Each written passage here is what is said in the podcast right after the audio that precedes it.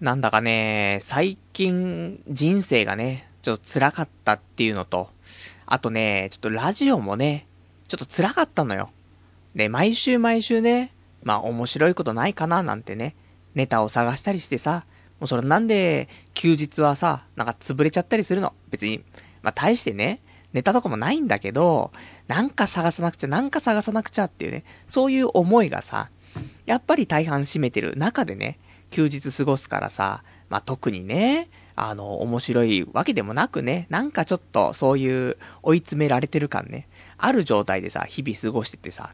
で、ね、そんなんでさ、まあちょっと面白いことね、あの、こんなこと面白かったかなってね。で、そんな体験したことをさ、このラジオでさ、喋ったりとかするんだけどさ、これ喋ったはいいけど、大して面白くもなくてさ、で、放送終わった直前からさ、もう反省会開始みたいな。まあ、そんなね、あのことがよく最近続いてましたよ。だからもうこのラジオも辛いなと思って、そろそろ潮時かななんてね、思っちゃったりもしたことが、まあ、あったりなかったり、あったりなんだけどさ。だけど、まあ、ちょっとね、あのー、分かった部分もあってさ、やっぱしこういう悩んでる時期、まあ長いとね、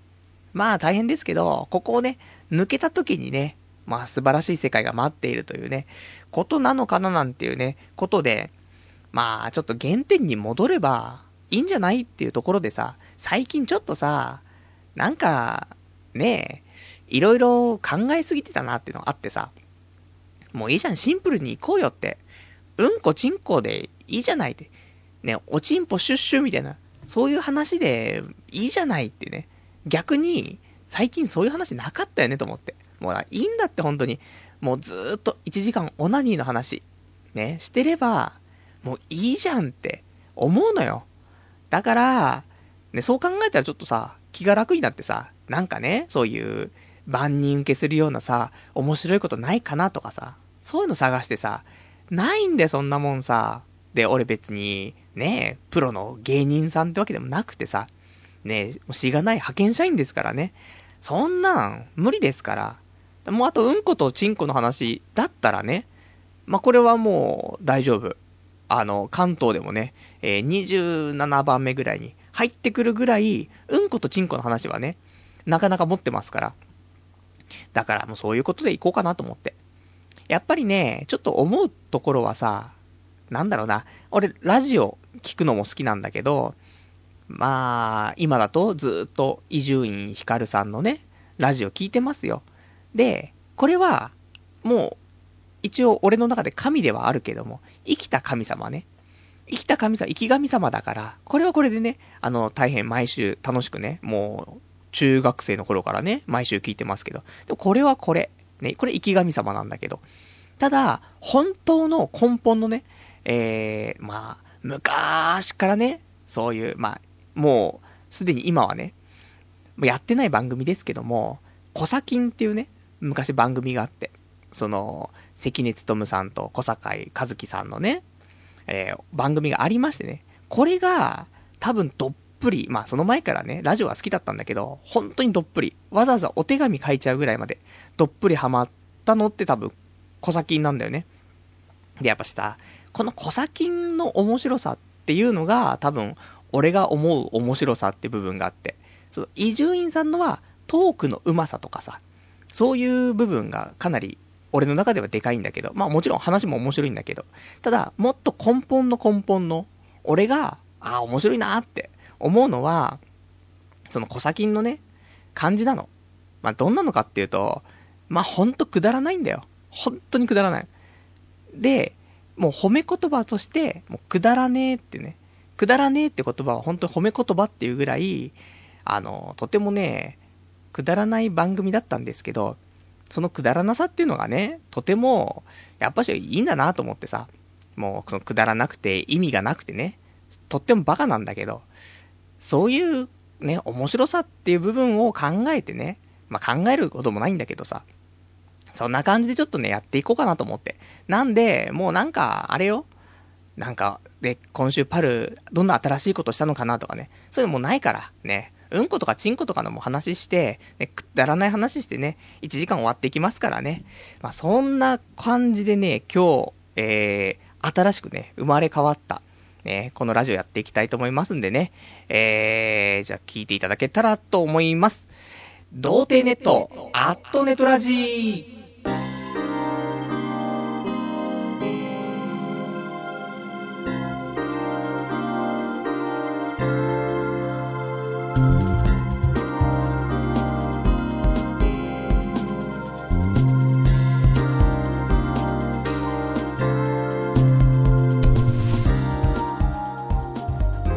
まして、童貞ネットアットネットラジパーソナリティのパルです。こんばんは。まあね、そんな感じですよ。だから、まあ今日もね、えー、どうでもいい話いっぱいしていくんですけども、そうね、なんかさ、いや、いろいろ思うことあんの。まあ最近ね、ちょっとこうやって理屈っぽくなってきてるから、ね、パルの話回りくどいな、みたいなね、思ってるかもしんないけど、まあちょっと話すんだけどさ、なんかその、面白いことないかなって探す、じゃなくてさ、なんかもう俺がね、興味を持ったこととか、その気になるものっていうものが、もう面白いんだよ。ね。で、これはちょっと傲慢な感じに聞こえるけど、俺が面白いと。ね。俺が興味を持ったものっていうのは面白いの。だから、これが、お、面白くなくなった時だよ。その時は、ラジオは終了ってことだよね。っていう風に思ってさ、だから無理して探さなくても、普通に俺が生きてて、なんか興味があったりとか、するものを普通にね、あの、ラジオで喋ってったら、それが面白いってことだからさ。だから、で、そこでだってさ、面白くなくなったらさ、ねえ、もうしょうがないからね。無理やりなんか作っててもしょうがないから。まあ、それがね、まだ支持されてるうちはね、えー、ラジオやっていけるのかなと思うのでね、まあ、ありますよ、いっぱい。興味のあるものは。なんでね、えー、まあ、そういうのあったらね、ちょっと手出していきつつね、ご紹介していきたいと思うから、まあ無理にはね、やらないで、ね、あの、今週なんもないな、今週なんもないなと思ったら、ね、もうそしたらもう、今週のオナニーのおかず、ね、これ月曜日から全部発表するってそんな回にね、なると思うんでね、多分1ヶ月の中で3、4回はそんな回になりそうでね、ほとんどそんなんで怖いんですけども、まあそんなこんななね、えー、ことで、まあ一応復活と、ね、最近ちょっと不調でしたけど、まあ、気持ちは復活したのでね、えー、ちょっと体調がね、ちょっと風邪気味で今日もね、早めのパブロン飲んじゃってね、体調はちょっと復活してないんですけどね、えー、まあ、精神的に復活しましたからね、そんな感じでね、今日もね、1時間やっていきたいと思います。で、なんかね、お便りとかいただけるようだったら、お便りお待ちしてます。えー、お便りがメールと、えー、掲示板でお待ちしてます。えっ、ー、と、掲示板の方だと、童貞ネットとググっていただきまして、ホームページありますので、そちらの掲示板、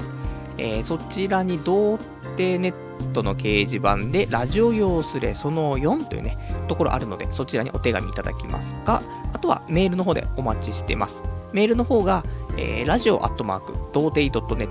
えー、radio アットマーク、doutei.net、ラジオアットマーク、童貞 .net、こちらまでお待ちしてます。リアルタイムだったら掲示板で、事前にいただけるんであれば、えー、メールの方がいいのかもしれませんのでね、えー、ちょっといただけたら、えー、嬉しいです。まあ、そんなこんなで、ね、まあ、無理して新しいことはね、しなくてもいいんじゃないのなんてね、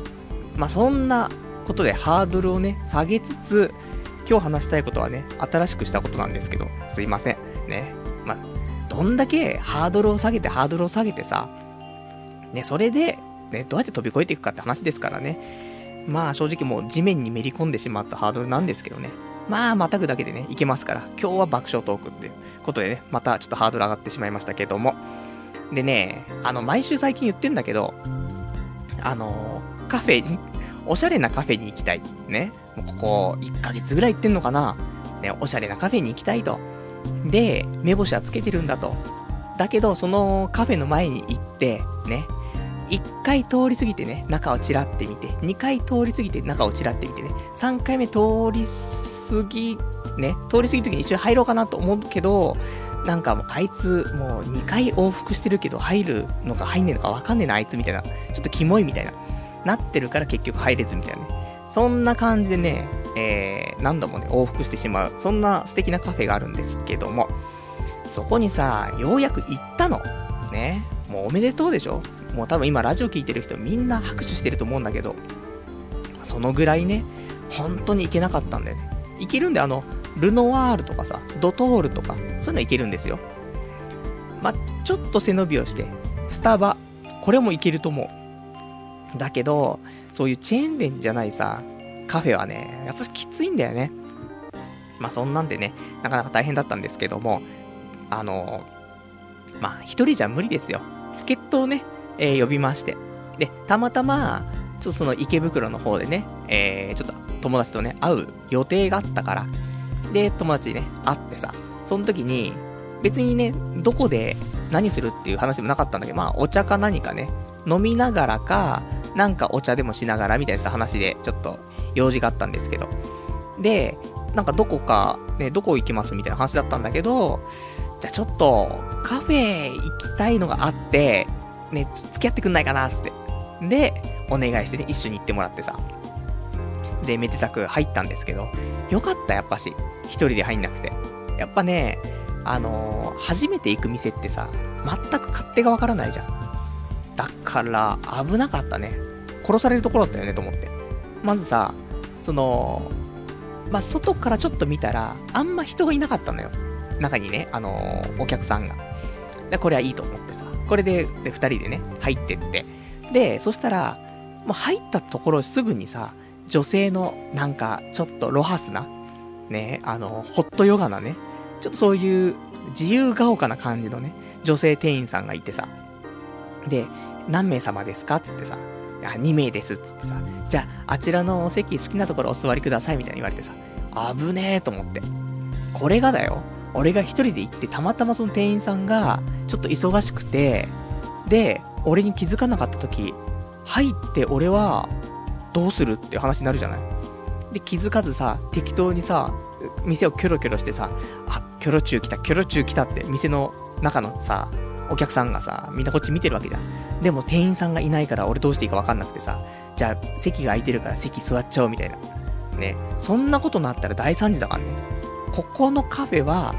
ちゃんと入ったら、店員さんに何人かをちゃんと申告をして、席をね、ここに座ってくださいって許諾を得ないといけないっていう、そういうシステマチックなさ、カフェだったからさ、これは危ねえと。やられるところだったと思ってさ。そんで、ね、これ、全然入り口入ったところの話だからね。どんだけね、大変なんだと。ね。お前のカフェって、ほん大変だなってね。人生大変だなって話になっちゃうけど。で、まあ、席座ってさ。で、メニュー渡されて、で、こちらからね、あの、選んでねって言われてさ。じゃあ、ね、で、友人は、まあちょっと昼間からだったんだけど、2時ぐらいかな。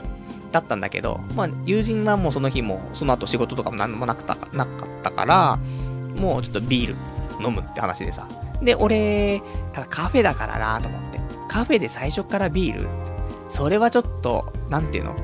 ね、料理出されて、料理を食べないのに醤油かけちゃうみたいな。ぐらい失礼なのかなとかちょっと思って。最初はカフェだからコーヒーかなと思ってさ。俺はアイスコーヒー頼んでさ。で、そこまで考えなくてもいいよね。でも考えちゃうからね。で、俺アイスコーヒーで。で、友人が、まあ、ビール飲んでね。で、まあ、店内はやっぱり、まあ、おしゃれだよね。あの、いわゆるカフェなテーブルとさ、カフェな椅子？椅子もね、いいよ、座り心地よくてさ、いい椅子だなと思って。で、店内の雰囲気もさ、なんか良くてね。で、静かなんだよね。別になんか音楽とかもなんかそんなかかってたのかな？かかってないのかわかんないぐらいのさ、話で。で、お客さんが少なかったの。まあでも平日の2時ぐらいだから、ね、もう少しちょっといてもいいのかなとか、昼下がりでね、ちょっとお茶してるぐらいいてもいいかなと思うんだけど、そんな何組もいなくて、俺たち含めて4、5組ぐらいしかいなくてさ、結構広いのよ。まあ、15組ぐらいは座れるのかな？わかんないけど、15組、20組ぐらいいけるんじゃないのっていうぐらい広いんだけどさ。で、そんな中でさ、まあ、ね、ちょっと、お茶しながら、ちょっと友人とトークしてさ。で、ちょうどその時にさ、この前俺、あの、ね、別に自分でカフェやる気もないんだけど、ちょっとブックオフでね、あの、中古の本が売ってたから、あの、初めてカフェをね、えー、やる人の本みたいなね、そんなカフェオープンのね、えー、ハウツー本をね、ちょっと2冊買っちゃったからさ、あのそこのね、場所で友人とさ、カフェってさ、って採算取れんのかなみたいな話してさ、だいたいランチで、えー、何十食でしょって。で、単価がいくらですって。あとは夜にバーやるとして、で、客単価としていくらで何人ぐらい来てみたいな。これで朝11時ぐらいから夜12時ぐらいまで働いてみたいな。トントンぐらいでしょ死ぬわみたいな。の話をね、えー、店内でしてね。で、誰も喋ってない店内の中、お客さん。もう俺たちの声しか聞こえないっていうね。で、その、あの、出迎えてくれたさ、自由が丘な感じのさ、お姉さんはさ、こっち見てるんだよね。まあ、まあ、ずっとフロアの方を気にしてるの。何かあった時にすぐ、あの、お客さんのね、対応できるようにってことでね、こっち見てるんだけどさ、でも俺たちそんな話してっからさ、まあ、なるべく聞こえないように聞こえないようにちっちゃい声で喋ったけど、ね、多分俺たちね、出て行った時には、その店員さんね、多分、さっきのお客さん、みたいな、ね、カフェのなんか経営について喋ってたけど、超キモいんだけど、みたいな、キョロキョロしてるし、みたいな、とか言われてるんだなと思ってさ、ちょっと凹みつつね。まあそんなんでさ、あのカフェ満喫してさ、ようやくだよ、本当に。もう5年ぐらい前から、ね、多分できた当初から、で、わかんない、できた当初なんか知らないけど、5年ぐらい前にその俺、池袋で働いてる時にね、あの、そのカフェ知ったから、それからずっと入りたくて入れなくてっていうのは続いて、ね、ようやく今回実現しましたから、まあ本当に、あのー、今年もね、もう7月入ってさ、この半年も過ぎちゃいましたけど、もう一番良かったよね。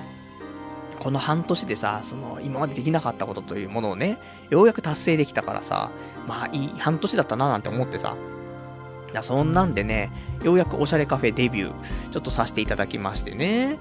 それで、まあ、なんか店内静かだったから、今後もね、あのー、まあ、宅建のちょっと本でもね、読むときには、他のさ、チェーン店のね、もう、チェーン、もう、今までチェーン店しか行けなかった男なのに、急にチェーン店バッシングしますけど、チェーン店のさ、カフェはさ、うるさいんだよ。やっぱり、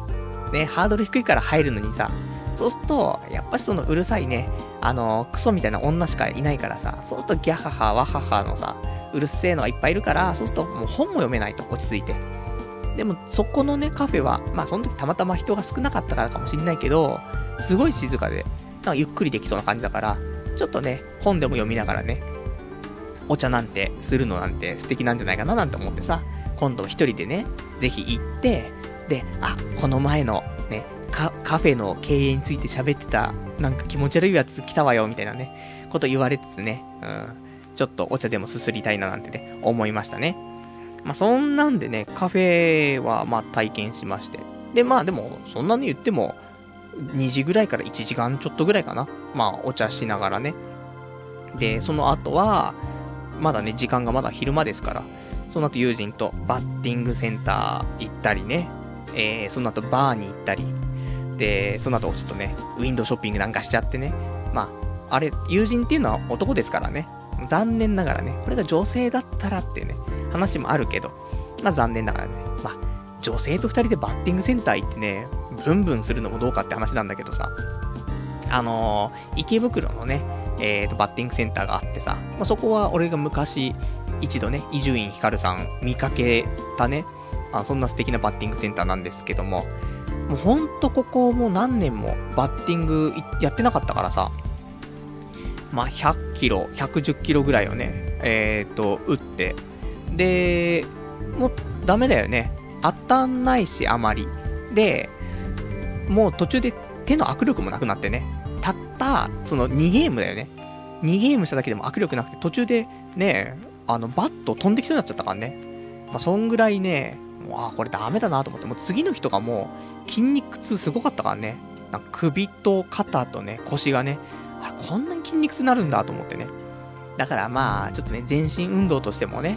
まあ、使ってない筋肉もね、使った方がいいと思うから、まあ、ちょこちょこね、バッティング、ちょっと行きたいななんて思ってさ、家にもね、あの、俺別に野球経験者でもないですけど、マスコットバットっていうね、その重いバットね、素振り用の。これがうちにありますから、なぜか。なので、これちょっとね、振って、で、またね、リベンジしたいななんて思ってさ。で、軽くね、そうやってバッティングして運動した後は、まあ、ちょっとね、バーに行ったんですけど、まあ、なんかね、お酒飲も飲みたいなとも思ってさ。で、いろんなバーがあんだけどさ、結局、バーって、だいたい5時ぐらいから始まるじゃない？早くてもね。だから、うん、ないなと思って。そしたら、あの、そのバッティングセンターのすぐ近くにね、あの、なんだろう、ザ・フライデーっていう、フライデーズザ・フライデーズっていうなんかバーがあってさ。で、な、ちょっとアメリカンなね、感じの、ちょっと大きめなバーみたいなのがあるんだけどさ。で、そこが、なんかね、8時ぐらいまで、夜の8時ぐらいまでは、えっ、と、飲み物が半額っていうのをやってるみたいで、じゃあ、ちょっと入ってみようかって、入ってさ、で、いろいろね、飲んでさ、あのー何時間ぐらいか、3時間ぐらいいたのかな ?3 時間ぐらいいて、で、お酒もね、お互い3、4杯飲んで、つまみもね、いくつか頼んで、で、3時間ぐらいでね、お会計したら、やっぱりその、ドリンクちゃんと半額になってて、1人当たり1300円ぐらいっていうね、素晴らしいなと思って、このコストパフォーマンスと思って。ね、1人1300円ってって、スロットだったら、ね、スロットだったら5分持たないよ。ね、5分スロット座ってたら、もうすでに赤字だからね。多分、2、2、3分でその金額が吸っちゃいますからね。どんだけね、ね、効率がいいんだと。ね、費用対効果が高いんだという風なね、そんなバーがね、ありますから、まあ、これ平日なのかな？平日の昼間は、まあ安いみたいなんで、なんで、まあもしね、えーと、池袋行ってね、あの、ちょっとお酒飲みたいなと。バーとか行きたいけど、ね、ちょっとお高いんでしょとか思ってたら、で、そこのザ・フライデーズってね、ところ、まあ、昼間だったらね、ちょっとお安いので、ちょっと行ってみてはいかがかななんていうところかな。で、その後にさ、パルコに行ってさ、ちょっと、えー、ウィンドウショッピングなんかね、うん、しちゃってさ、ね、まあ俺、おしゃれとかね、全くね、わからないですけども、ね、基本ユニクロ GU ですから。で、ちょっと背伸びをして無印っていうね、そういうタイプの人間ですけどね。まあ久しぶりにね、そんなちょっとおしゃれなところ、まあ見て回って、まあその一緒にいた友達がね、多少そういうおしゃれなところをね、わかる界隈の人間だからさ、ちょっとね、見ていいみたいなね、話で見てさ。で、俺もね、ちょっとね、欲しいものあってさ、あの前に、その、マチコンってね、池袋の池コンっていうの行った時に、カバンなくしちゃったの。だから、ちょっとカバンが欲しくてね、ずっとどんなカバンがいいかななんて思ってたんだけど、一応もう買おうかなって思うのが、そのボディバッグっていうの。ちょっとちっちゃめの。ちっちゃめの背中に背負うみたいなさ、そういうボディバッグってあるじゃない？あの、ナップザックじゃないよ。ね。リュックじゃなくて、なんか肩掛けのね、えー、ちっちゃいやつなんですけども、これにしようかななんて思ってさ。で、今度、ね、あの、大塚の合コン、ね、お、大塚コンがあるから、その時までに、ちょっと装備を整えておいた方が、ね、印象はいいかなと思ってさ。それで決まるわけでもないけど、ね、そんな、ね、そんな、ボロボロの布切れをね、あの、小脇に抱えていくよりも、少しでもね、あの、おしゃれなね、防御力の高そうなさ、そういうオリハルコンでできたような、カバンを持ってった方がいいかなと思ってさ、そんなんでね、ちょっと、あの、カバン売ってるね、ところに行ってさ、見てさ、で、うわー、いいなとか思うんだよね。高い。もう、俺が欲しいなと思ったのが、まず1万4000円ぐらいのそのボディバッグがあって、あー、これでいいかなと思って、でも高いなとか思いつつも。でも、カバンって結構長く使うんだよねと思って。今は俺がよく使ってるカバンも、専門学校の頃に買ったやつだから、もう10年経つでしょ ?12、3年経つでしょで、多分1万円してないカバンとか、まあ、よく結構使ってるから、そしたらさ、1ヶ月換算でいくらよって話になるじゃないだからそう考えると、まあ、そんなカバン1個ってわけじゃないからね、いくつもあるから、まあ、それはそれなんだけど、でもそれにしたってさ、10年使うものだからね、言ったら。だから、まあ、多少高くてもいいんじゃないかななんていうことでさ、じゃあこの1万4000円のやつ買おうかななんて思ってさ、でもちょっと保留して、また次回来た時にじゃあちょっと買おうかなと思って、で、ちょっとお店回ってさ、で、あのーいろんなブランドのショップがありますよ。で、俺とはね、やっぱかけ離れたね、そんなね、あのブランドのショップがありましたけど、あの、ナノユニバースとかね、そんな目の前を通りましてね、そしたら、ちょっと友人がさ、ちょっとここ見ていいっつってさ、で見てたから、ああ、いいよっ、つって、俺もちょっとブルブルしながらさ、店内見たりとかしてさ、そしたらそこにさ、あのーまたね、素敵なボディバッグがあってさ、だから、ああ、これかっこいいなと思ってさ、まあ、結構ね、えっ、ー、と、素敵な、なんてブランドっていうのその、ナノユニバース、まあ、俺が、俺がナノユニバースっていうのはね、本当に、ね、あのーもうあと50年は、ね、言わないかなと思う単語だと思うんですけど。で、そこで、えっ、と、他のね、そういう、まあ、ナノユニバースっていうのは結局、まあ、セレクトショップみたいなもんでしょ？言ったら。俺はあんま詳しくないけども。で、そこでね、いろんな、まあ、各地のね、あの、各世界のさ、素敵なものをね、勢揃いしてると思うんだけどさ。で、オロビアンコっていうさ、まあ、ところの、えっ、と、ボディバッグが売っててさ、これ2万4千円ぐらいするのよ。たっけえなーと思って。だったら、俺、ね、Xbox 背負うんだけどっていうさ、Xbox 背負って、あそこのその CD 入れるところを開けて荷物入れて閉めるみたいなさ、ぐらいでいいわって思うんだけどさ、まあそういうわけにもいかないからさ、だからそのボディバッグ、その1万4000のやつにするのか、そのオロビアンコのね、えー、2万4000ぐらいするのにね、するのかっていうね、1万円違いますけどもって思ってさ、まあちょっと今悩んでるんだよねってところでさ、まあそんなウィンドウショッピングしてさ、でもなんかやっぱし、もう欲しいものをね、欲しいもんと思って。そんなさ、いつもおしゃれとかするわけじゃないからさ、こんなさ、まあ、カバンがないからカバン買わなくちゃいけないっていうのと、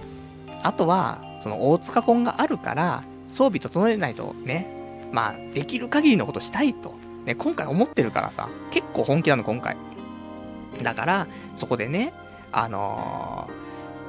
まあ、頑張っていくためには、ね、ちゃんとね、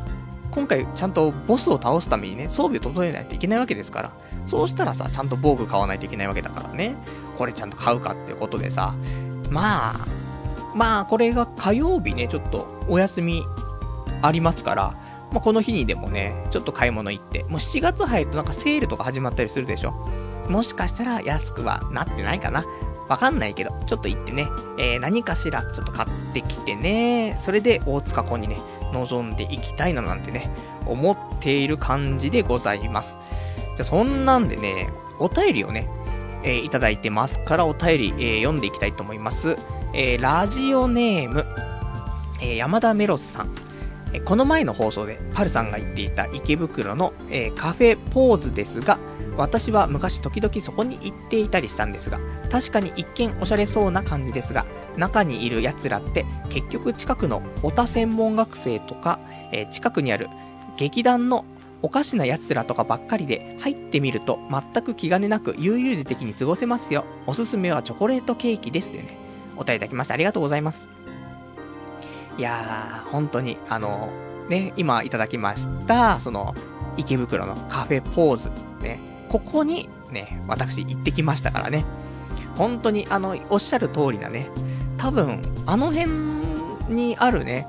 多分学生がやっぱし一番使うのかなっていうような雰囲気のね、ところだったからさ。ただやっぱその、入ってみるとね、本当悠々自適と過ごせそうな、なんか、くつろぎ空間がね、広がってたからね。で、まあ、あとは、そういう休みの日とか、あとその学校終わったあたり、例えば5時とか過ぎたりとか、になると、そういう専門学生とか、あと劇団の人とかね、そういうのがいっぱいいるのかななんて思うんですけど、たまたまね、俺が行った日は、本当にほとんど人がいなくてね、あの、素敵な、楽しく過ごせましたからね。今度はまた違う時間とかね、曜日に行ってみたいななんて思うんですけど。で、えっ、と、おすすめは、チョコレートケーキということでね、まあ、ダイエット中だからちょっとあれですけども、まあちょっと今リバウンドしてきてますけど、チョコレートケーキね。まあ、やっぱしこういうカフェってさ、何か特色があるもんだもんね。おその美味しい、なん、なんだろうな、そのランチが美味しいとか、ね、お酒が美味しいとか、そういうスイーツが美味しいとかね、いろいろあると思うんですけど、ここのね、えーおすすめはチョコレートケーキということなのでね、えー近いうちにちょっとね、チョコレートケーキね、食べてみたいなと。まあ、もしね、女性と一緒にね、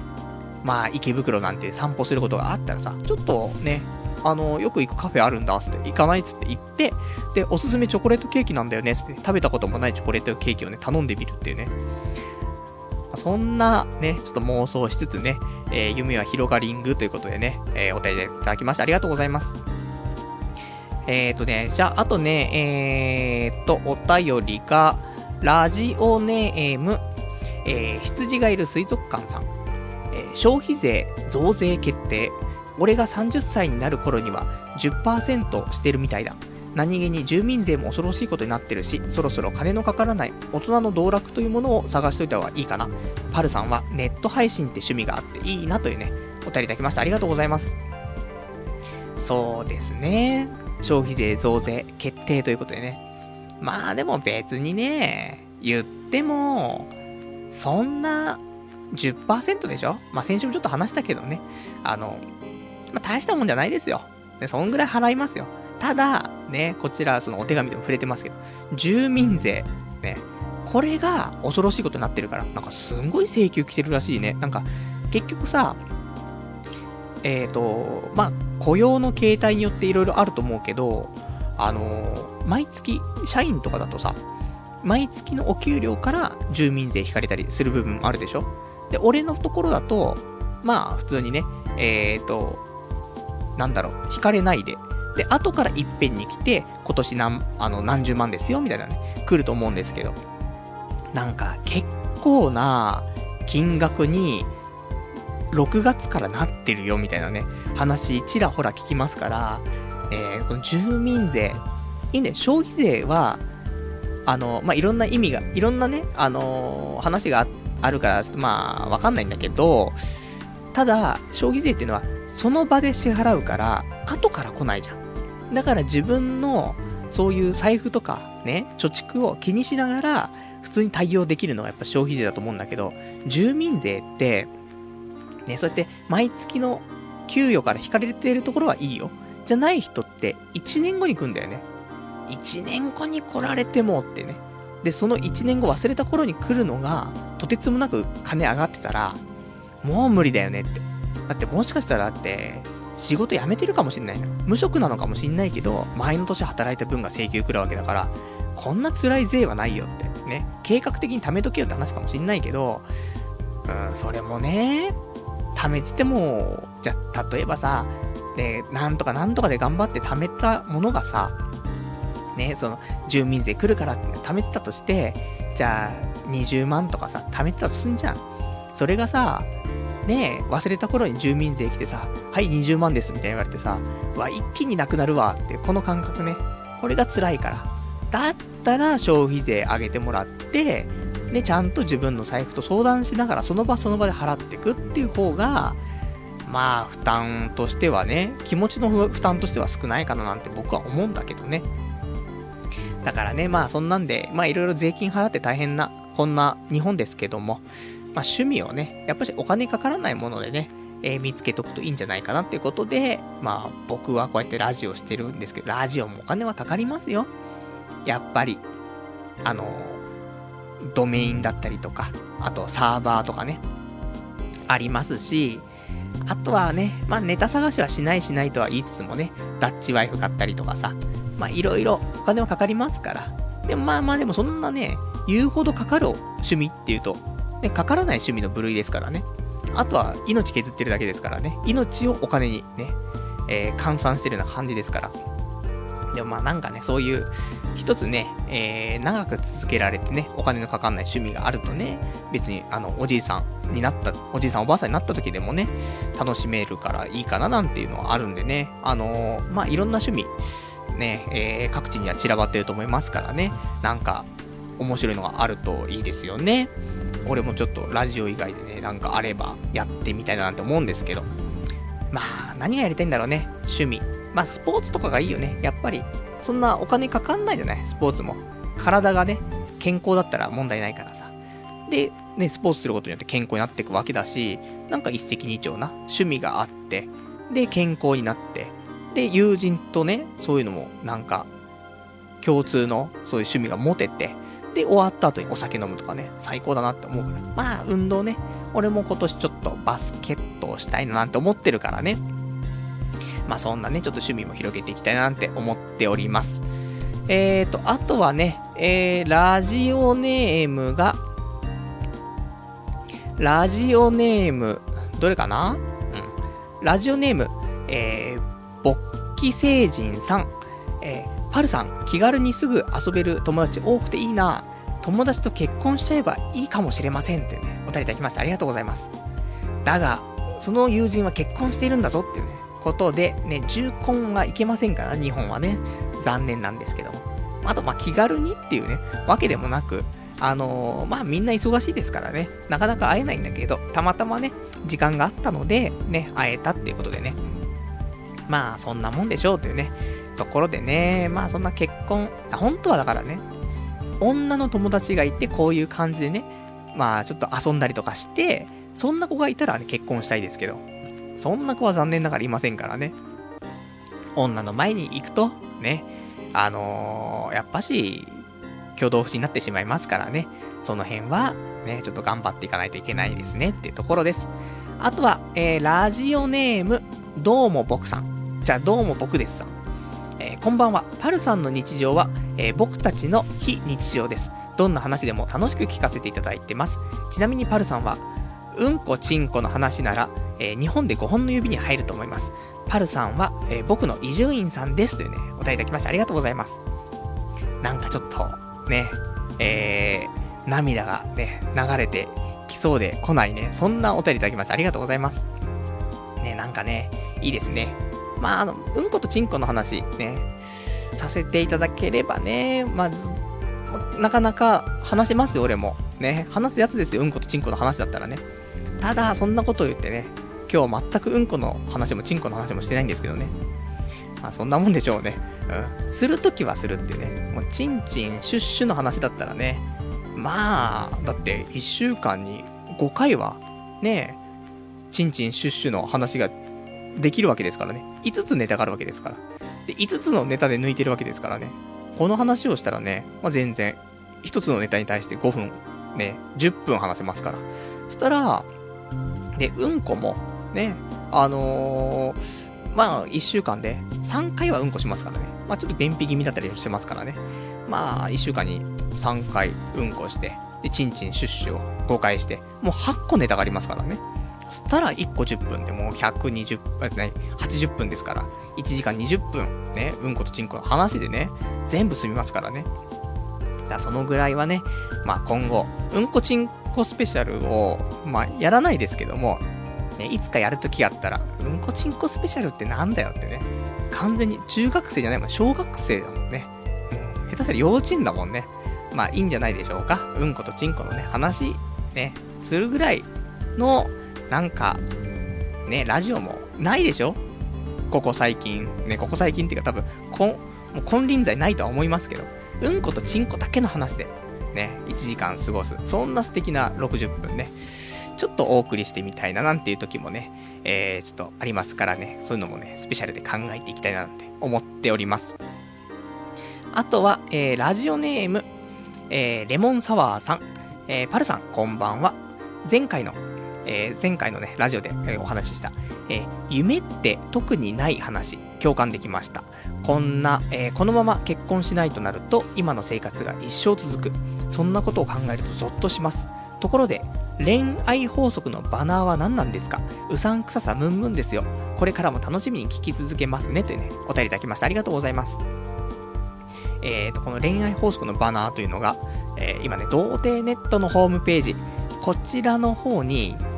まあ、バナーがいっぱい貼ってありますから、これのことを言ってるんでしょう。ね。まあ、スポンサー様のね、大切なバナーですよ。ね。それを、ね、うさんくささムンムンなんて言っちゃいけませんよ。ね、気になる方がいたらね、ぜひね、見たらね、あの、幸せになれるんじゃないかなと思いますからね。まあ、このバナーは、ね、でもちょっと外した方がいいのかな？もしかしたらね、ちょっと量が多いからね、1個ぐらい外そうかなと思いますけども、ね、えー、そんな素敵なね、バナーのお話。ね、あとは、先週ね、ちょっとお話しした、まあ、夢がないと。夢も、野望もないと。ね、みんなどうなのっていう話だったんだけどさ、やっぱりみんなね、夢、なかなか持てないね。その、昔はあったかもしれないけど、大人になってさ、普通に現実的なね、ことを考えて生きてると、将来、まあ将来っていうかもうおっさんなんだけど、さらに将来ね、10年後、20年後どうなってたいとか、そこまでビジョンを持てないよねっていう話でさ、やっぱり、まあ一つのね、あのー、目標ではないけどもさ、そういう一つのゴールのところとして結婚っていうのも一個あるからね、そっちの方面考えたとしてもさ、このまま一人暮らし過ごしてってさ、で、彼女もできる兆しはないから、結婚もしないで、ねえ、それで50歳とかなっちゃったら、うわ、怖いわって。まあ、ゾッとするのはね、やっぱりね、まあ、ありますよねってことでね、ちょっと本気で、俺は大塚婚望もうと思ってますからね、ここで彼女を作るという風な感じにしたいなと思うんだけどさ、なんともね、あのー、ちょっとね、なんていうのかな、あのー、想像できないんだよね。その、自分に彼女ができるイメージっていうの。これが全く想像できなくてさ。これをちょっと今ね、あのー、まあ悩んでる部分があってさ、よくスポーツ選手言うじゃない。その、ゴール地点でさ、その自分が一着になってテープを切るね、ところを想像しますみたいなさ、そういうイメージトレーニングしてますみたいなさ、言うじゃない？やっぱり、そういうイメージがあるとさ、そこがね、あのー、ゴール地点なわけだから、それであと落とし込んでって、こういう風にしていけば、そこに近づけるっていうことが想像できるんだけど、俺たちがさ、彼女作るっていう風に考えるとすんじゃん。想像できないよね。イメージがつかめないから、だから、まあ、一個、じゃ例えばその、彼女と、歩いてるとか、ねイチャイチャしてるとか、そこがじゃあ、あるとするでしょ？で、そこに持ってくためのプロセス。でも、これも全くわかんないから、その、なんだろうね、彼女に告白して、で、えっ、ー、と、ね、付き合ってください。で、えー、お願いしますってね。うん。で、喜んでみたいなさ、話になるこのシーン、絶対ここは通過するわけじゃん。じゃあ、ここのシーンを、まず俺たちのゴール地点にしようよ。この後はわかんないけど、まずは告白して OK が出るっていうのがゴール地点だとしてさ、で、まずそこが想像できるっていうね。どこでどこで告白してんのみたいな。全く想像できないね。うん、だからね、その辺がいかんよねと思って。だからもうちょっと、ね、俺たちせっかく妄想力が激しいんだから、そういう、ね、どういう風になりたいとか、どういうシチュエーションを望んでるとかっていうのを、ちょっとしっかりイメージして、で、その上でちょっとね、あの、生きていかないとね、これちょっとまずいなと思ってさ。だから、ねどうしましょう。どういう風にしたら女の子と仲良くなって、で、告白するような雰囲気になって、告白して、セックスするのか。ね、全く順序がわからないって。まあ、俺は一応、ね、あの、彼女いたことありますし、セックスもしたことありますけど、ね、その時は、なんでそういう流れになったのかもわかんないからね。そういう、もう方程式があればぜひ教えていただきたいね。そんな感じでございますから、ま、なんともね、難しい話だななんて思いますね。あとは、えっ、ー、と、お便りいただいてますよ。えー、ラジオネーム、えー、こちら、ガオガイガーさん。えー、パルさんこんばんみ。先週の女性解体新書聞いてすごい共感しました。自分にも彼女というものがいたことがあるのですが、好き嫌いとかがとにかく多く、一緒にご飯に行くと萎えることが多々ありました。えー、好き嫌いが多いこと、結婚する将来を考えると、やっぱり好き、えー、嫌いな食べ物は食卓に出ない可能性が高いですよね。私、豚肉食べれないんだ。豚の生姜焼き、めっちゃまずいよね。私、豚肉とピーマンとタケノコ嫌いなんだ。だからチンジャオロースは最悪。どれも自分の大好物です。これらができない、えー、これらが出ない家庭が家庭と呼べますか？いや、呼べませんよ。と思ったら、私、生クリームと卵とベーコン嫌いなんだ。でも、カルボナーラは食べられるの。女ってマジで意味わかんないですわ。ってね、お便りいただきましてありがとうございます。いや、本当に。あのね、先週女性解体新書？あの、その、ま、女性の悪いところついていこうっていうコーナーですけど、まあ、好き嫌いの多い女ね、もうこれがほんと NG と。もう、もう肉じゃがのね、豚肉か牛肉かっていうね、まあ、話になった時に、ね、もう、そういう固定観念で、もう豚肉とかありえないし、みたいなね。うちでは豚肉で出たことないし、とかね。牛じゃないとなんか貧乏臭いし、みたいなね。そんなアホな女、超、ね、腹立つぜっていうね。話したんですけど、本当にこういう好き嫌いの多い女、ほんとクソだなと思ってさ、今こういうね、ガオガイガーさんいただきましたけども、そのさ、自分の好きなもの、あるじゃない？これを、ね、私嫌いなんだとかっていう女、マジでちょっと、ね、頭が腐ってるとしか思えないよね。やっぱり自分の好きなものを否定されるのってあんまり良くないじゃん。ね、それだけで萎えるじゃない？別に、自分が好きなものだからって、ね、それを持ち上げてくれと。ね、俺、生姜焼き好きなんだよねって、ボソって言った時に、私も生姜焼き超好きなのって、ね、最高みたいな。そこまで言わなくていいけど、普通に、その子が、例えば生姜焼きあんまり好きじゃなかったら、あ、生姜焼き美味しいよね、ぐらいのところで、ね、テンションは普通のままでいいからさ、普通に。だって、そいつが、相手が美味しいと思ってるものをさ、わざわざ否定することないじゃん。で、別にね、俺生姜焼き好きなんだとかって言わなかったからって、ね、その、女がさ、私生姜焼き嫌いなんだっていう、それも認められるわけではないじゃん。なるべくだったら、ね、だって好きな可能性があるんだから、彼が好きな食べ物の可能性があるのに、私嫌いなんだっていうわけでしょもうクズだなと思って。まあ、女に、女はこういうね、ことが多いという風に、ちょっとこれも偏見ですけどね、思ったりしてますけど。やっぱね、でもただ思うのはさ、先週もちょっと話したけど、その好き嫌いの、じゃあ多い女の子って、結局は、その親がね、そのもの自体を嫌いだったりとか、親が、その美味しいね、その調理方法だったりとかを、まあ、しないでね、同じ、ね、子供がまずいと思った料理の方法でずっと出すから子供もほんと嫌いになっちゃって食えなくなっちゃったりとかする部分があるということもあるから。っていうことはさ、好き嫌いな、ね、好き嫌いが多いっていうやつってね、もう親が料理が下手っていうことを自分で言ってるってことでしょ？ね、なんか、私これとこれあんまり好きじゃないんだとかさ、ね、もう、そういうことを言うっていうことは、私のお母さんは料理が下手くそなんですって、って言ってることと一緒でしょ？そんな頭の悪い女なんてほんと願い下げだなと思ってさ。だって、絶対好き嫌いない子だったら、もう絶対親料理うまいもん。うまいっていうか、その、もしかしたらあんまうまくないかもしんないけど、工夫して美味しく思ってもらいたいなっていう努力をして料理してる親だもんね。そうじゃない親っていうのが、やっぱ子供はね、あの、料理ね、美味しいと思わないわけだからさ、ね、好き嫌い多くなっちゃうよねってところだから。だからそうするとやっぱし、ね、子供、その、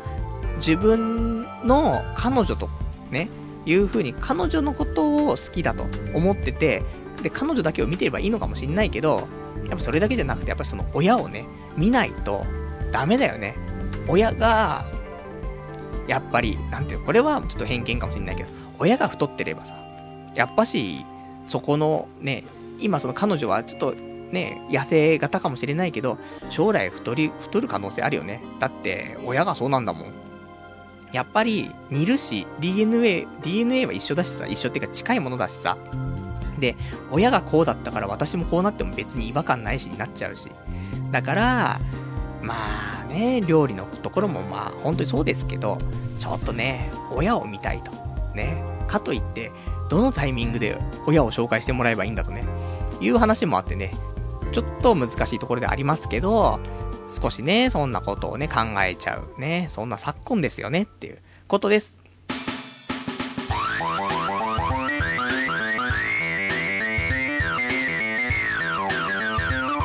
童貞ネットアットネトラジポッドキャスト新着レビューのコーナー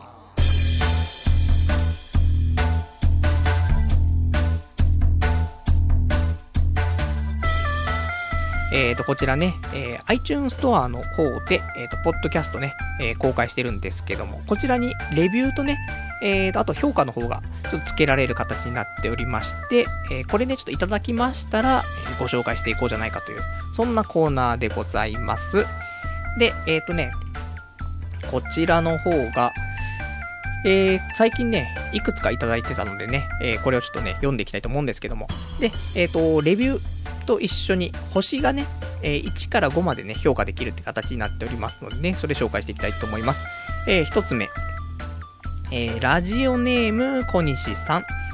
えー、こちら、レビューの方はですね、最近は火曜日くらいにアップしていただいているので助かります。毎日の通勤のお供ですというね、えー、レビューいただきました。星は5つということでね、ありがとうございます。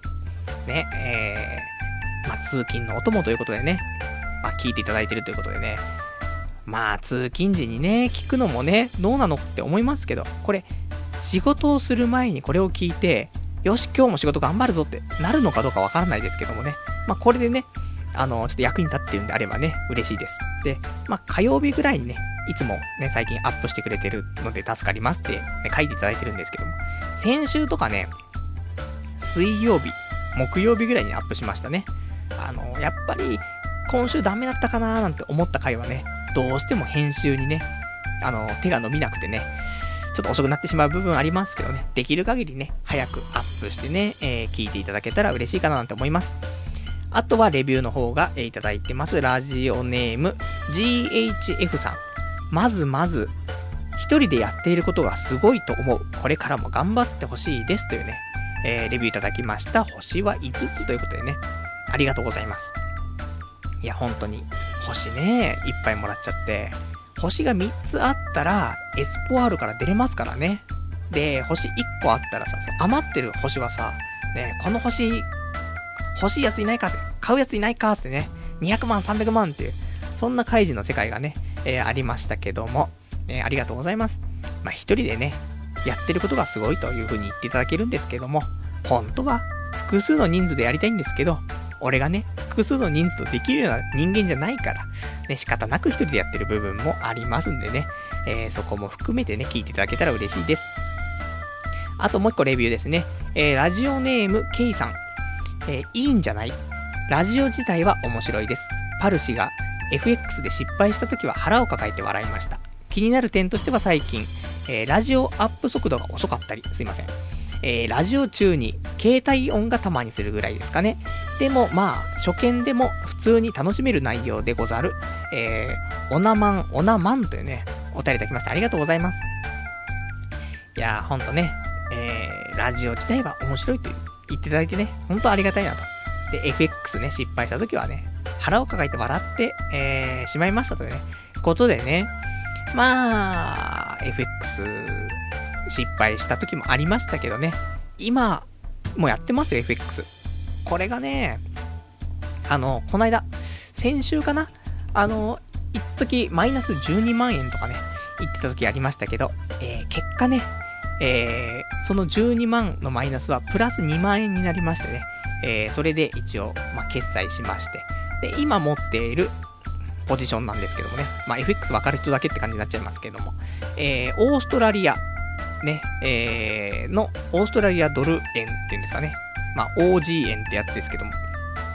これを、えー、2万通貨ね、えー、持ってます。76.90ぐらいかな。で持ってるから、まあ、こっからね、もう、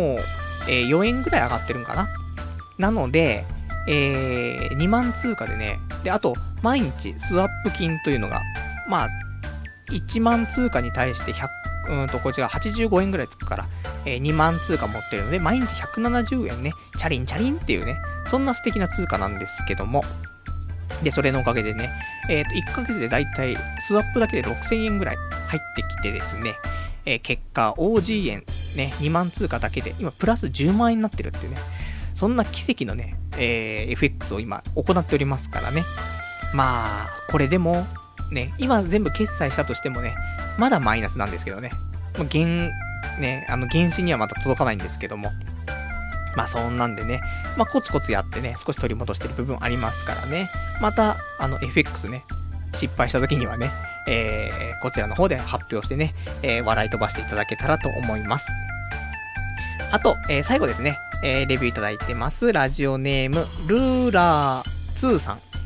大好きです。たった一人で1時間つらつらと喋っているだけですが、とても面白いラジオだと思います。この頃になってさらに面白さを増したと思います。自分はいつまでも聞き続けます。パルさんも会社に、えー、社会に負けず、ファイトです。ってね、お便りいただきました。ありがとうございます。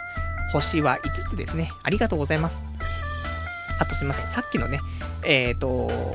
ケイさんからのね、レビューなんですけど、これ星4つでしたね。ありがとうございます。まあ、そんなんでね、あの、まあ、本当に1時間つらつらと喋ってるだけのラジオですけども、ね、面白いと言っていただきね、えー、嬉しい限りということでね、まあぜひ、あの、聞き続けていただけるんであればね、まあ、この1時間、ね、聞き続けたところで何になるんですかって言われたらね、わかりませんけど、まあね、こんなやつもいるんだということでね、うん、俺はまだ大丈夫っていう、そういう風に思ってね、明日のね、ちょっとその気の重たい月曜日をね、まあ、過ごしてね、なんか少し元気を出してね、過ごしていただけたらなって思いますからね。まあそんなんで、えっ、ー、と、またレビューとかね、いただけるであればね、えー、こちら、この iTunes ストアね、こちらの方にポッドキャストありますのでね、こちらの童貞ネットのところからレビュー書くっていうね、ところからね、えー、いただけたらと思いますのでね、来たらちょっとご紹介させていただきたいと思いますので、よろしくお願いいたします。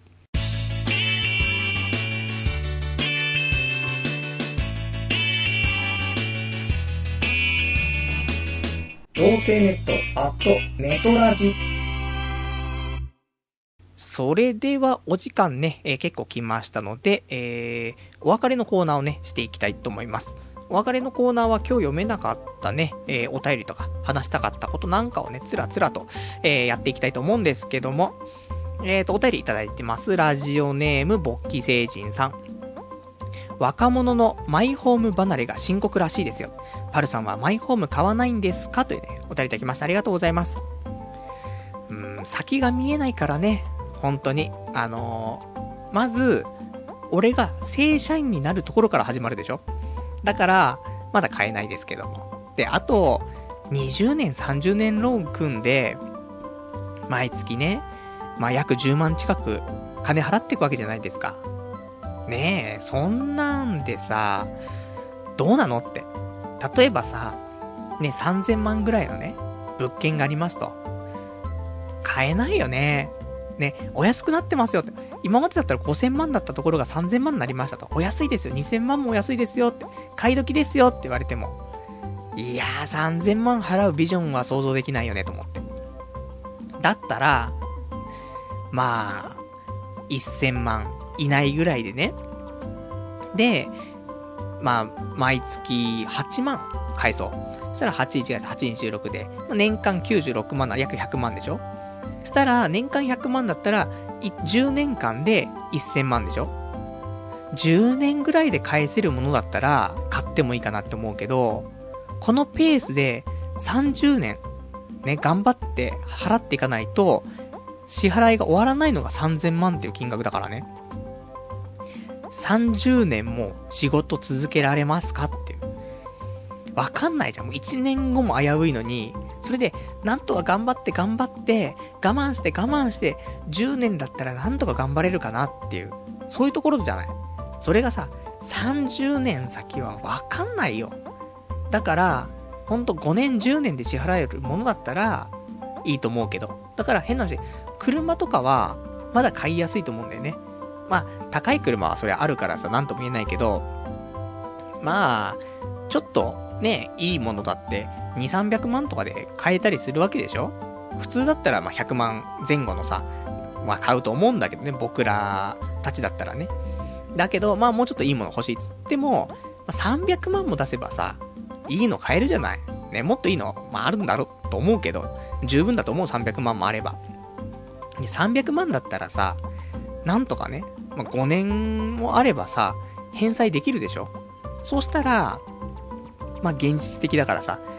ね仕事も5年だったら踏ん張れるよ。でも30年は踏ん張れないよね。まあ、子供とかね、結婚したりとかして子供とかもできたりとかしたら、ねえ、子供が成人するまでっつってさ、じゃあ20年、頑張んなくちゃいけないと。で、奥さんもいるからね、その後20年経ったら定年退職するけどって、その後も、ね、ちょっと、貯蓄がないと生きていけないから、まあ、そうしたらもうずっと働くことになると思うんだけどさ、でもそこまでの決心もないしさ、まあ難しいよねと思って。だったら本当に1000万ぐらいのね、中古のマンションとかでもいいし、だから賃貸は、もったいないっちゃもったいないと思うよ。だって、結局お金払ってるわけだからさ。だから、なんともね、言えないけど、俺もだってもう10年間ね、一人暮らししてるわけだから、じゃあその分ね、まあ普通に、分譲のさ、なんか安いね、その中古のマンションでも買ってればね、一部屋。もしかしたらもう10年経ってるから支払い終わってるかもしんないよね。そうしたら、あとは管理費だけ払ってって、あと固定資産税払ってって形になると思うけど、でもわかんないもんねと思ってね。どうも、多分最近の若者、ね、俺も含め、将来が、自分の将来がちゃんと明確に見えないだけにね、まあそういう長期のものはなかなかね、まあ一歩踏み出せないというところなんじゃないかななんてね、思いますよ。で、あとね、えーと、他お便りいただいてますよ。ラジオネーム、えー、カラオケさん。えー、パルさん、友達いないんで、友達になってください。お便りいただきましてありがとうございます。まあ、友達ね。まあ、友達って難しいよね。その、俺もさ、なんか、いるよ友達は。だけど、その、なんだろうな。一緒にいて、ねえ、最近よくわかんなくなっちゃってんだよね。あんま人と接することがさ、少なくなってるからさ、友達といても、これこれ何話したらいいんだろうとかなるじゃん。なのでね、もうちょっと友達の定義がよくわかんなくなってるんですけども、まあ、まあ友達って自然とね、まあできていくものなんじゃないかなと思うから、まあ気の合うやつと出会えばね、まあ友達になれるかなと思うのでね、もしカラオケさんもね、気が合えばね、あの、自然とね、友達になってるんじゃないかなと思いますからね。まあその辺はね、友達も難しいですからね。なんとも、気が合わない奴は気が合わないですからね。気が合う奴は合うし。まあ難しいよね、友達っていうのもね。よくわかんないですから。まあ、酒飲めばね、まあ大体友達ですから。あとは悪い奴らは大体友達ね。俺ぐらいになってくると。まあ感じだと思いますからね。まあ、友達。ね。まあ、あれもありましたね。アニメもね。僕は友達が少ないっていうね。まあそんなニッチなね、タイトルでも、まあ楽しく見れましたからね。まあそんな感じでね、よくわからないですけどね。まあ友達、まあ、なるときは自然になってますぜってね、ことだと思いますよ。あとはラジオネーム、まさやさん。パルさん、パイパンってどう思いますか？ね、いい、いいお話来ましたね。えー、自分はパイパン大好きです。日本人って未処理な女性って多い気がします。ボーボーだと鼻がくすぐったくて君にしづらいですよ。えー、毛も口に入るし。なので、エッチする関係になったら処理させてもらいます。当然、私が反ります。ちなみに、自分の玉はツルツルにしてます。それから全体的に薄めに、えー、処理してます。やってみると快適ですよ。おすすめです。ぜひお試しください。というね、えー、お便りいただきましてありがとうございます。パイパントークね。ないですよ、こんなパイパントークする、ね、そんな人なんて。だけど、ね、えー、ラジオネームまさやさんね、パイパン大好きということで。でもね、わかる。たださ、日本人はその、基本的に処理してないじゃん。でもね、やっぱしね、ボーボーな人っていると思うよね。その、俺たちも AV よく見るじゃない？で、モザイク越しでも真っ黒なやつとかいいんじゃない？これは拷問すぎるわ、と。いうのは、なんかなと思って。で、なんかさ、今だと、そういう、毛のね、生え方とかも、綺麗に沿ったりとか、その、なんていうの、パイパンにするんじゃなくて、形を綺麗にしたりとかね、で、処理する人とかっていうのがあったりす、まあ、いたりするらしいんだけど、いやー、どうなんだろうと思って。なんか、糊がついてるみたいなね、そんなのって、なえないですかっていう。結局、俺たちが多分一番いいのは、どこなんだかってわかんないけど、俺は、正直パイパンだ、パイパンの方がいいかもしれない。ね。まあそんな、パイパンをね、直にね、あの、見たこともないですからわかんないですけど、ただパイパンの方がいいかもしれないけど、あごめんね、パイパンがわかんない人いるよね。パイパンというのは、ね、説明しよう。パイパンとは、えー、ツルツルの女性器のことであるね。いうお話なんですけども。なのでね、あのー、ただ、あの、剃るとさ、なんか、あ、そこ毛生えてたんですね、みたいなさ、いうのがわか、わかっちゃう。なんていうの例えば、なんだろう、眉毛とかもさ、眉毛そのままにしとくとボーボーになっちゃって、途中でね、抜いたりカットとかするっていう時にさ、やっぱり、そこだけ肌がいつも見えてないから、そこだけなんか抜いたりとかすると白くなっちゃったりするんだよね。その、日焼けしてない状態だからさ。それと一緒でさ、あの、そのパイパン部分もね、毛剃っちゃうと、ここ毛生えてましたよねって分かるような感じになっちゃったりすると思うんだよね。それは、ちょっとなえるかなって思う部分があるから、個人的にベストは薄いの。まあ、ナチュラルで薄かったらそん、それほどいいものはないですけど、まあ、多少処理でもしてね、薄い感じだったらいいかもしんないね。だから、そういうのをね、ちょっとね、求めてる部分は俺もありますから。まあ、いつかね、パイパン。まあ、俺が彼女できたら、ね、彼女できたら、一回だけ、ね、パイパンに一回させて、つってね。うん、そんなことを言ってね、あの、もう、一生ね、彼女そこからできないっていうね、ことになりそうで怖いからね、まあ、パイパンにしてくれとは言えないんですけど、逆にだよ。逆に彼女ができて、ね、そういうことをしましょうってなった時に、彼女が脱いだらパイパンだったってね、反ってますてこれはこれで引くわけでしょ。だってわざわざさ、自分でナチュラルでね、パイパンにしようって思う女性も少ないわけじゃない。こういうこのご時世、日本はさ。ということはだよ。絶対、その前の彼とかがさ、パイパンが好きだったりとかさ、もう前の彼の入れ知恵で、もう、もう女はみんなパイパンだからっていう風になんかもう刷り込まれてパイパンにしてますみたいな可能性もあるわけじゃん。そんな調教された女は怖いわっていうところがあるから、まあ薄いぐらいがね、ちょうどいいかなと、思いますよ、俺はね。まあそんなことですね。あとは、えっ、ー、と、ラジオネーム、ガオガイガーさん。パルさん、カフェオフしましょうというね、お便りいただきましてありがとうございます。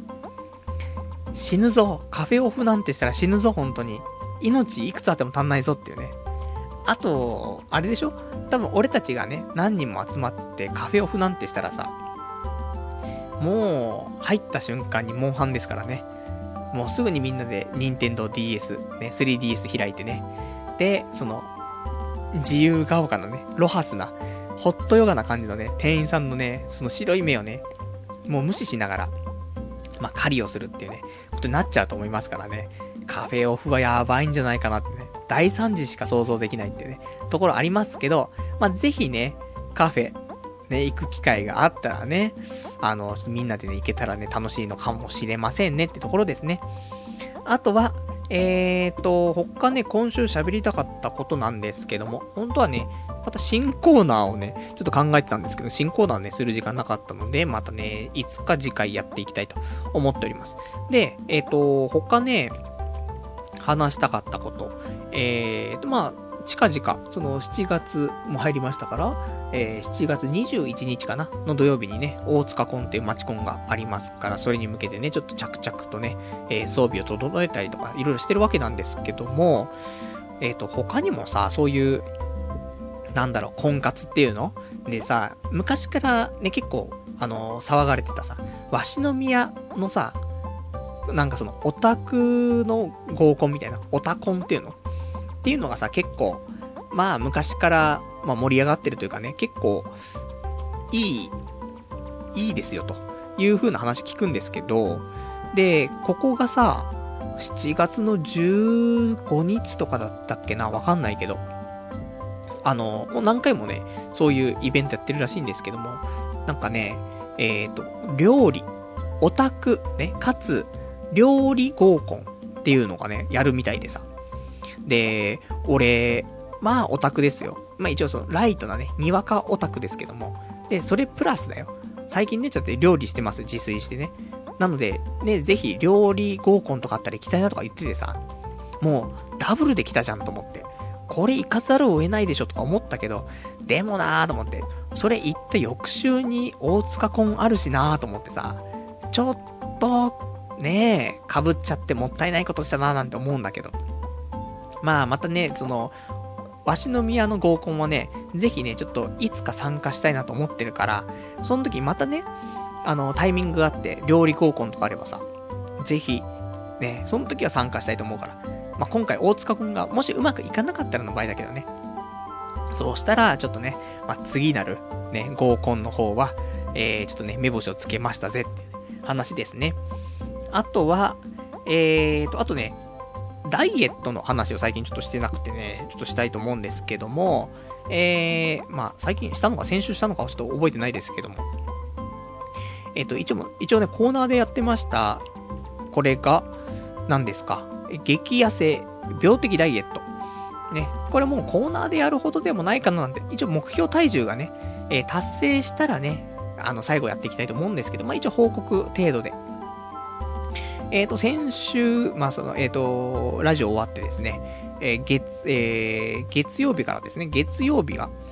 えー、体重53.6キロ、13.1%ね、えー、体重が53.6の、体脂肪13.1%ということで、えっ、ー、と、まあ、一応5月のね、頭から、えー、始めましてね、その時は60.5キロの、えー、体脂肪率20%ぐらいだったんですけどね、ここまで落ちまして、で、火曜日、えー、54.2キロの13.3%。で、水曜日、53.8キロの13.1%。で、木曜日、53.7キログラムの13.0%ということで、まあ大体、えー、53キロ後半ぐらいを、えー、常にキープしながら体脂肪13%ぐらいをキープしているというね、もう素晴らしいところになっていたんですけども、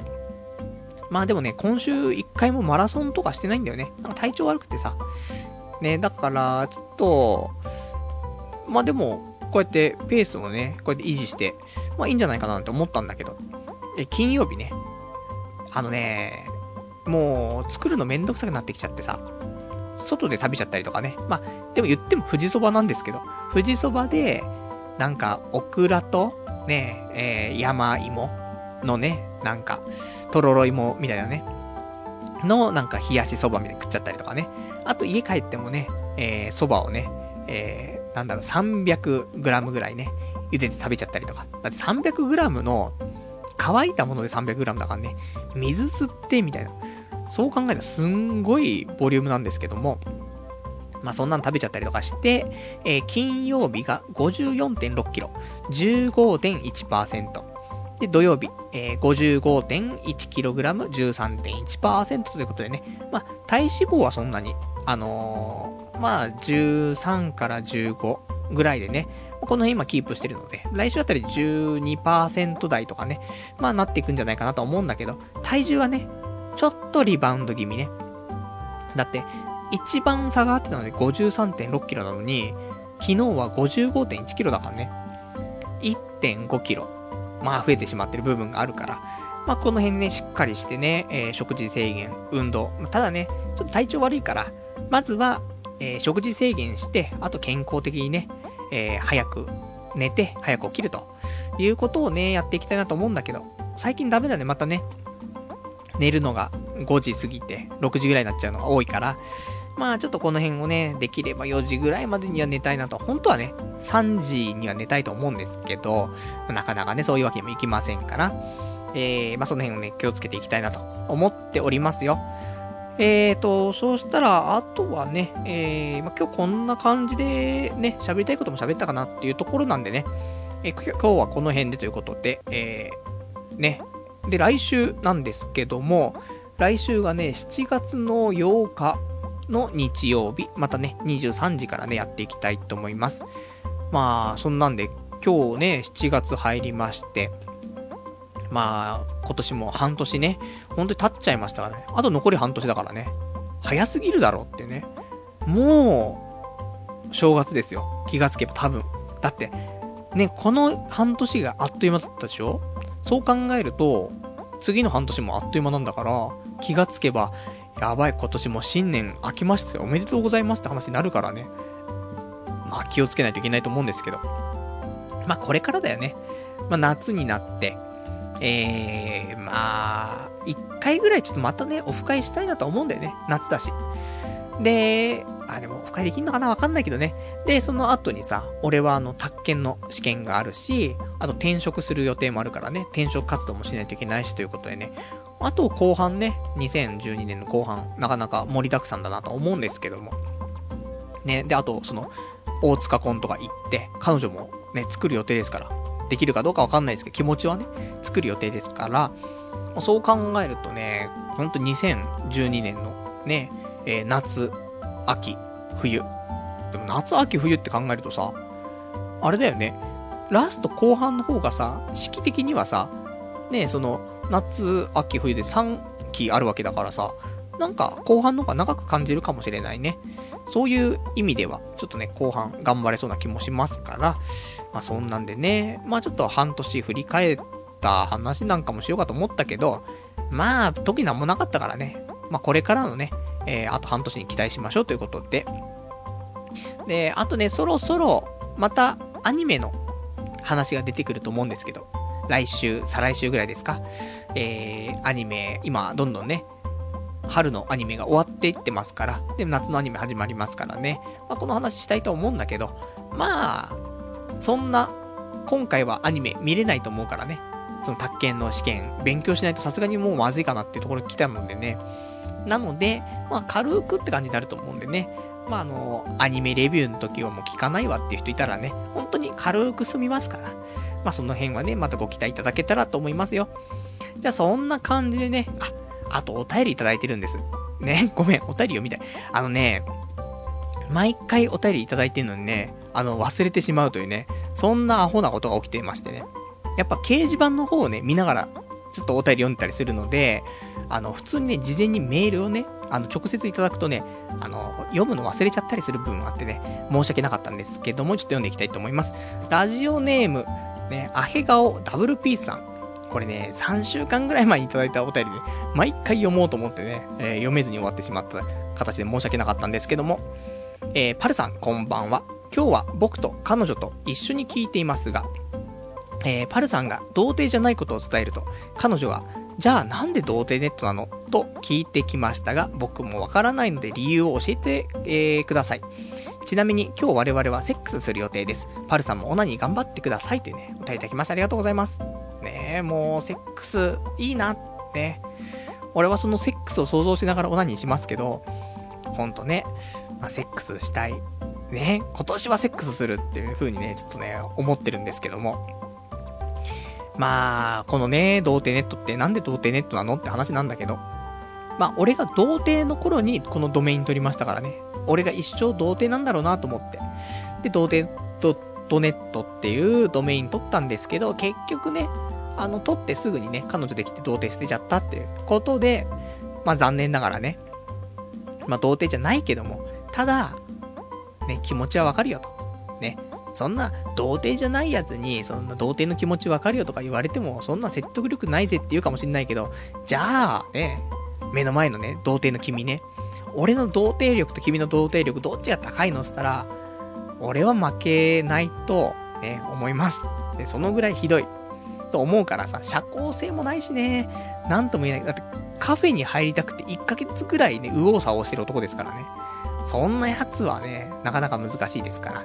まあそんなんでね、あの、まあ童貞の気持ちをね、忘れないね、そんなラジオをね、やっていきたいということもあって、童貞ネットね、これでやってますから、まあそんなね、話をね、彼女にね、言い聞かせながらね、セックスしていただけたらと思います。お便りありがとうございます。あともう一個お便りいただいてます。ラジオネーム、えー、幸せ探しの紅のバックパッカーさん。えー、パルさん、こんばんは。一度しか経験がない人のことをセカンド童貞と言うらしいよ。えー、素敵なセカンド童貞が捨てられるように中国から応援してるよ。だけど、パルさん、女性の理想が高すぎて、セカンド童貞卒業にはまだまだ時間かかりそうだねってね、お便りできました。ありがとうございます。そうだね、セカンド童貞ってね、そういう、最初の童貞捨てて、で、そっからね、ね童貞は捨てたけど、じゃあその後普通にコンスタントにセックスできんのかって言うとね、またそれ別の話ですからね。まあなかなか難しいということでね。まあ、童貞くんたちはね、でまあそういう風俗とかもあるからね、まあそういうのはなんとかね、処理できる部分あると思うんですけど、まあ女性だよね。女性の、まあ処女。あと、そのセカンド処女。ね。この辺もね、ちょっとね、熱い議論ができるんじゃないかなって思いますからね。やっぱりね、まあ、もうこのご時世、処女を求めるっていうのはちょっと酷なもんですから。だけど、その、セカンド処女ね、セカンドバージン。これは求めていきたいよねって。いいんだよ、一人ぐらいだったらさ、もうそれはもう長年生きてるわけだからさ、いろいろ人間ありますから、いいですけど、かといってさ、もうなんかもう一年に一回ぐらい違う男と付き合ってセックスしてみたいな女は本当に勘弁してほしいから、だったら、ねえ、セカンドバージンみたいな